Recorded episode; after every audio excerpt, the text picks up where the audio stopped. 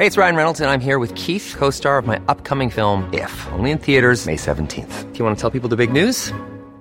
All right, I'll do. Sign up now and you'll get unlimited for $15 a month in six months of Paramount Plus Essential Plan on us. Mintmobile.com slash switch. Upfront payment of $45 equivalent to $15 per month. Unlimited over 40 gigabytes per month. Face lower speeds. Videos at 480p. Active Mint customers by 531.24 get six months of Paramount Plus Essential Plan. Auto renews after six months. Offer ends May 31st, 2024. Separate Paramount Plus registration required. Terms and conditions apply if rated PG. Typhoon Hanna intensifies as enhanced southwest monsoon dumps rain in parts of PH. Typhoon Hanna slightly intensified as it sped west northwestward toward the Sea of East Taiwan, the Philippine Atmospheric Geophysical Astronomical Services Administration, PAGASA, said.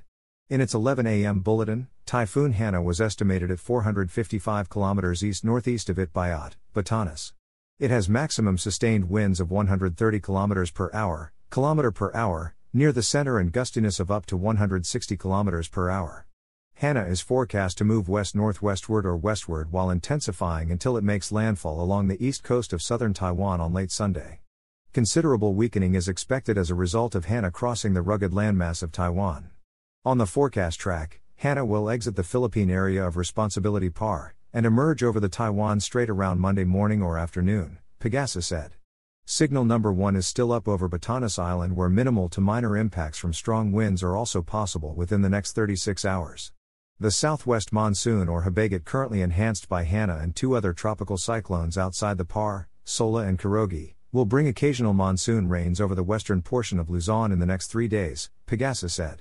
The enhanced southwest monsoon will continue to bring gusty conditions over the following areas not under any wind signal.